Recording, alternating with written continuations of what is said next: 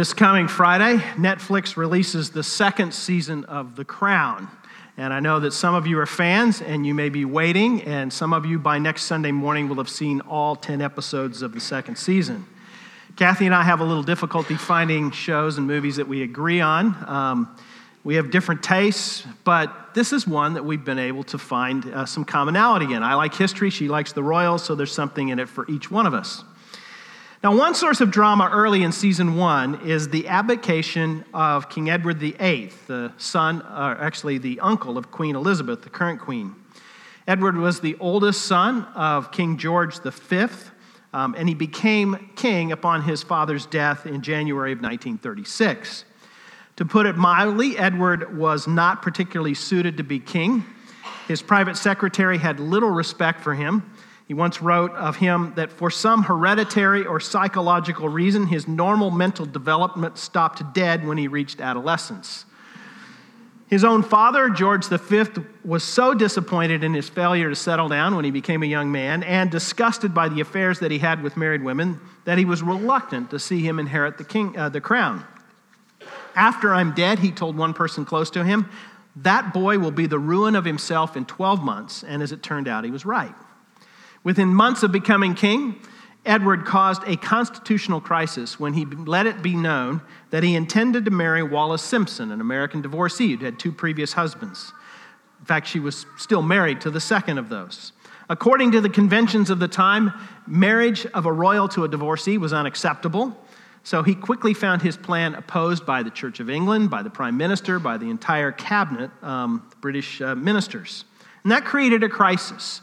But he continued behind the scenes to fight and eventually reached the conclusion that he needed to abdicate and made plans to marry Mrs. Simpson. In the end, he only reigned 326 days, one of the shortest reigns of any British monarch, and was succeeded by his younger brother, King George VI, whom some of you may be familiar with because of the movie The King's Speech. After his abdication, he was named the Duke of Windsor. He married his lover later that year when her divorce came through, and he spent much of the rest of his life living in France. Rarely did he make an appearance on the soil of Britain. In May 1972, he died in Paris, and that evening, the British public watched a program that reviewed the main events of his life. Many watched for the first time an interview that had been conducted in 1970, in which the Duke answered questions about his upbringing, about his brief reign, and his eventual abdication. In the interview, he made a comment about his childhood. He said that his father had been a strict disciplinarian, and that when he had done something wrong as a child, his father would admonish him, saying, My dear boy, you must always remember who you are. My dear boy, you must always remember who you are. You know, it's my conviction that Jesus says the same thing to us every day. Remember who you are. And if we remember who we are, it can't help but affect the way we live our lives. It reminds us that there are some things that are simply not fitting for a Christian. And there are appropriate and things and inappropriate things. There are some behaviors that are worthy of a follower of Jesus and others that are unworthy.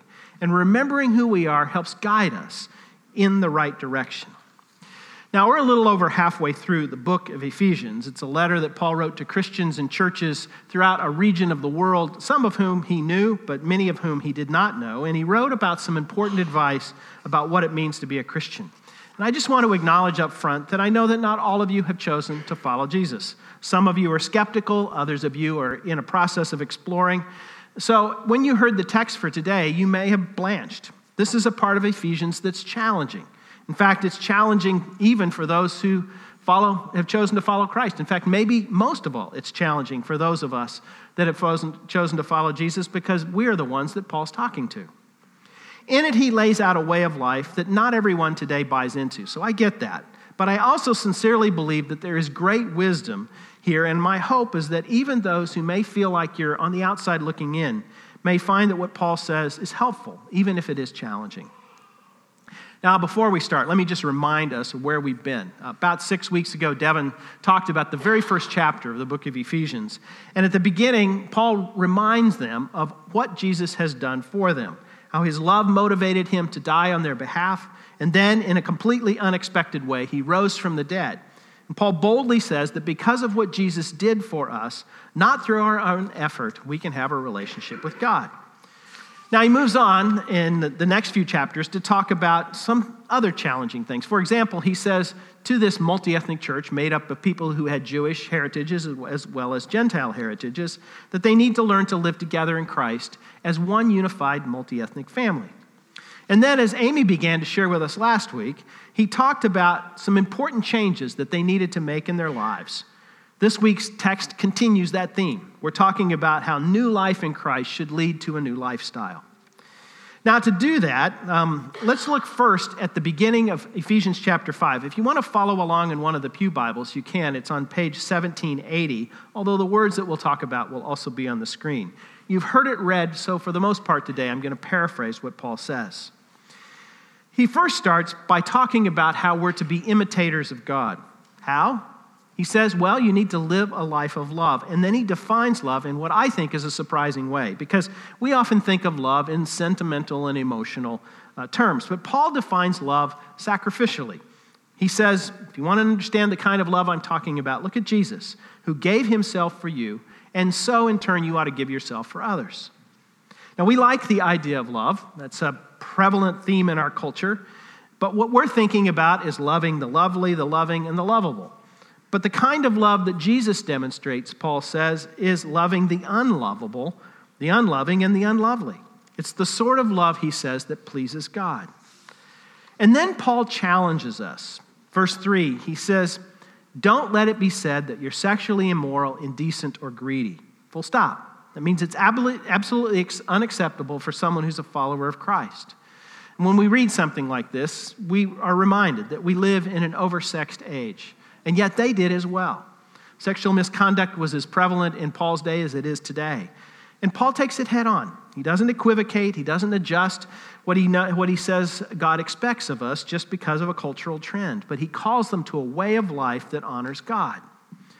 Historians tell us that chastity was a value that Christians introduced into the ancient world.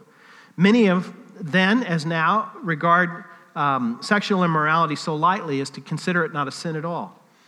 In elite circles in Paul's day, it was expected that a man would have a mistress, and powerful men took advantage of women with few consequences. Sounds familiar, doesn't it? At first, Paul mentions, Paul's mention of greed here, I think, seems out of place. You, you, yeah, you can say sexual immorality and purity, those things go together, but what's this deal with greed? Well, a couple of different options for what Paul's getting at. First, and I think this is one of the two reasons he mentions it here, is that probably the two most persistent things that destroy us are sexual immorality and greed. But I think Paul's also pointing here to a particular kind of greed, and that is the kind of greed that causes someone to covet the body of another person for purely selfish gratification. In our day, that can be done physically or through a computer screen. But the point Paul's making is that sexual intercourse outside of the God ordained context of marriage between a man and a woman is sin. And it's especially wrong when it comes outside of the context of a relationship, when it's simply about gratifying the desires of the flesh. Now, Paul adds to this not only is this something that can be lived out physically, it's also something that involves the way we use our words as well. So he says, don't swear, don't spout nonsense, don't tell crude jokes. In other words, no locker room talk. And the idea of boys will be boys is, an, is just simply lame. Real men use respectful language when talking about women, so no exceptions. Paul says instead you're to be thankful people. Now, I know that thankfulness doesn't seem at first like an obvious um, substitute for vulgarity. But what he's trying to do here is turn them from self centered individuals to a God centered life. Sexual impurity, greed, those things, he says, are, reflect selfishness. Thankfulness is exactly the opposite. It's an acknowledgement of God's generosity with us. But I think there's one more reason that Paul points us to gratitude. I think Christians get a bad rap when it comes to talking about sex. Most of people think that Christians are down on sex. Asking people to wait until marriage seems unreasonable to many, and faithfulness in marriage seems impossible to others. But that's not really the way the Bible talks about sex at all. And sure, there are boundaries, but I don't believe the Bible has a warped view of sex. We're neither to be ashamed nor afraid of it. And if you're not sure, just take the Bible that's in front of you, turn to page 1001, and read the Song of Songs, although maybe not right now. We're to have a high and holy view of sex as a gift to be enjoyed in the right time and right place, something to be celebrated, not something to be degraded, uh, degraded by actions or words. Now, at this point, Paul switches and shifts to probably the most challenging words in this section. Let me just paraphrase what he says here. He says, Be sure of this if immorality, indecency, and greed are deeply embedded in your way of life, you'll never be part of the kingdom of God. Now, you want to say, Wow, that's hardcore, isn't it? The first thing I want to say here is that what Paul is talking about is not a single indiscretion, a single act of sin. If that's so, then we're all sunk. What he's saying here comes in the context of what he said earlier the idea that his message of grace, that it's not through the good things that we do, but it's through a relationship with Jesus and what he's done for us on the cross that we have a relationship with God. But what he's getting at here is the idea of habitual sin. Those who continue to flaunt the commands of God without any remorse. What he says here is hard to hear because if we call ourselves Christians, there needs to be evidence that our lives are changing. If there's no obedience or even the desire for obedience, then we need to ask some hard questions. If we're not remorseful when we trip up, then we need to re examine our faith.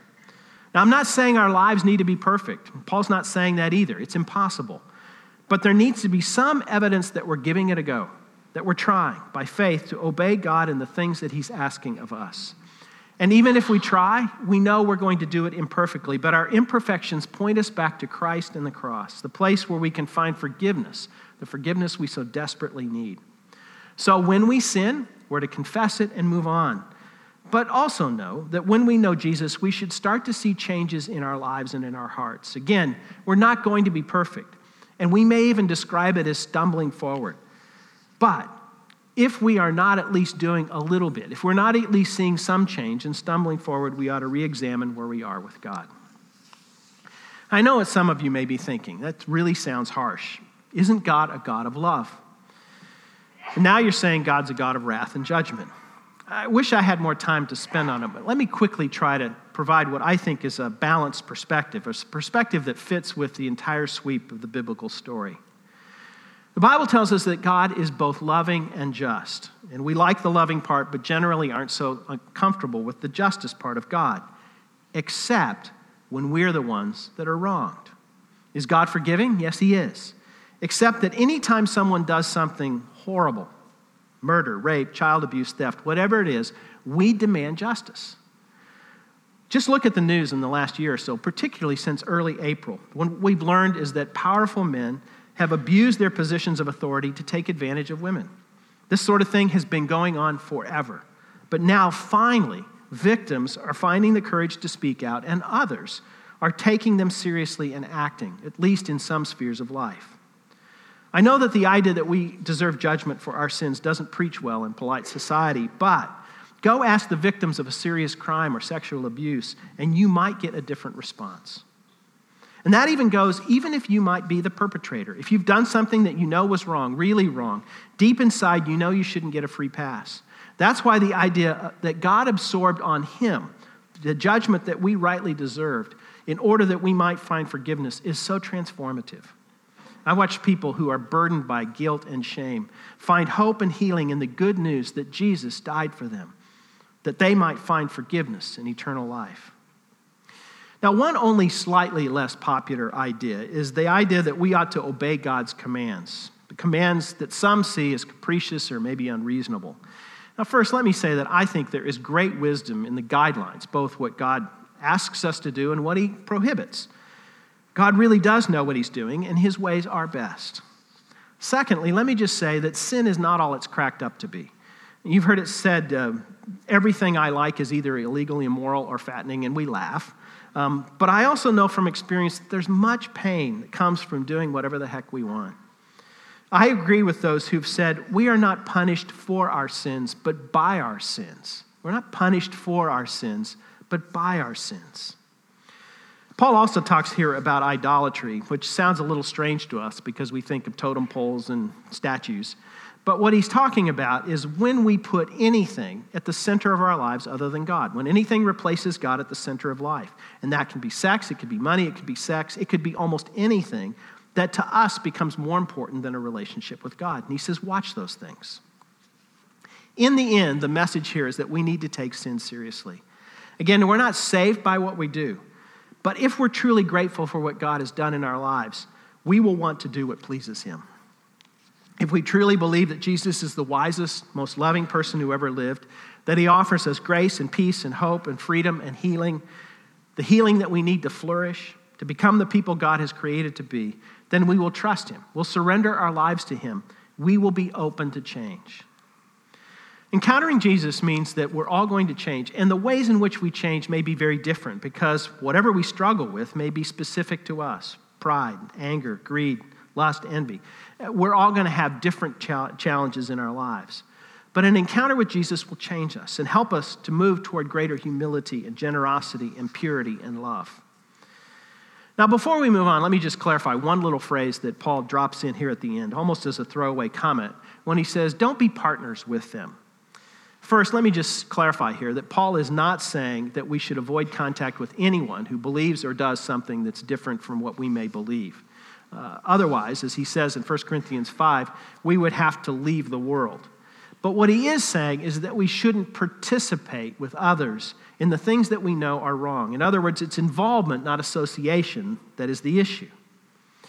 Now, there's a section that follows this in verses 8 to 14 that we don't have time to go into in depth. Let me just make a couple of comments here because he uses a metaphor. He compares light and dark as, a, as in a contrast to describe the way of God as the way of light. The way of light's found in all that is good and right and true, and it's these things that please God. And at the, toward the end of that section, in verse 13, Paul makes a comment that the, the light exposes everything. And then in verses 15 and 16, he says, Those who have seen the light will live wisely. In other words, he's saying, Be careful how you live. Don't live thoughtlessly or like fools. Instead, be wise. Make the most of your time. Take advantage of the opportunities that you're given because there is evil all around us. So find out what God's will is and do it. It's practical stuff. Everything worth doing requires care and thought, whether it's our jobs or our families or our hobbies. So he's saying be sensible and wise. Understand and see the traps and avoid foolish mistakes and recognize the opportunity that you have to do the right thing. And don't waste your life on trivial things. Time is precious, so use it well. And then, toward the end here, Paul adds one other idea that should characterize the life of a Christian, and he does so by comparing two things and the things are being drunk and being filled with the Spirit. Now, what he's going to say here is that in one way, these two things are alike, and in one way, they're different. First, just a little bit of background, and that is that the Holy Spirit, the third person of the Trinity, Father, Son, and Holy Spirit, is a gift that a Christian gets upon coming to faith. It's a one time experience, and yet it's also something that needs to be accessed on a daily basis, be renewed daily. Paul and others in the Bible tell us that the influence of the Spirit in our lives is something that we can welcome or we can suppress. And Paul's telling them here to make certain that they are filled with the Spirit. And to make the point, he says, first of all, don't get drunk. Now, when someone gets drunk, what we say is that they are under the influence. Pharmacologically, we know that alcohol depresses the body's ability to exercise self control. It makes us stupid, not wise. It affects our motor skills, our ability to process information. It takes away everything that makes us our best and brightest. The Holy Spirit does exactly the opposite. Being filled with the Spirit stimulates every faculty of life our mind, intellect, heart, and will. To be drunk means to lose control. To be filled with the Spirit is to be self controlled. So, alcohol turns us into something that is less than ourselves. The Holy Spirit makes us the best version of ourselves. Now, in all of this, let me just say that I know what Paul says is challenging, and I know that not all of you will be on board with what we're talking about today. What he does is he first challenges us to follow God's example and live a pure life, avoiding things that can trip us up. His challenge then is to live a wise life, illuminated by the light. And then he encourages us to be filled with the Spirit and live a life of discipline and self control. Now, earlier we talked about this relationship between faith and works and how uh, the idea is that we can have a relationship with God through Jesus, not through what we do. And yet, here and in other places in the Bible, the biblical writers tell us that how we live is really important. So there's a tension there. And it was a tension that was talked about at, at length in the early Christian church. There were some on one side of the equation who went so far as to argue that because God's grace was so wide as to cover every sin, that we might as well keep on sinning. In fact, the greater the sin, the greater God's grace. But the early Christian church leaders said no. Grace is not only a gift, it implies responsibility. Yes, grace covers every sin, but the very fact of his grace should inspire us to live lives consistent with what Jesus taught, how he lived, what he asks of us. In fact, it's disrespectful to Jesus, the one who died for us, to take sin lightly. The biblical writers describe God's expectations for us, but sometimes we pretend that we don't understand because we know that the moment we admit that we understand is the moment that we're obliged to obey. Now, I hope it doesn't sound like to you that I'm scolding, but I do want to challenge us to think about obedience and how it affects our own lives and also the lives of others around us. The world is watching those of us who call ourselves Christians to see if we live up to the values that we say we believe. And to be candid, sometimes I don't think the church does. I think sometimes we take sin not too seriously. That's left a credibility gap between what we claim to be and what we appear to be. At times, we treat biblical standards like speed limits. We think they're optional as long as we can get away with them. And when we get a ticket, we're more upset that we got caught than remorseful about what we did in the first place. To gain traction with the culture around us, I think we need to stop turning a blind eye to sin and live lives of purity. Holiness requires intentionality, it's not a condition we drift into. We also need to remember to care not just that we're treated fairly, but to advocate for those who are treated unfairly.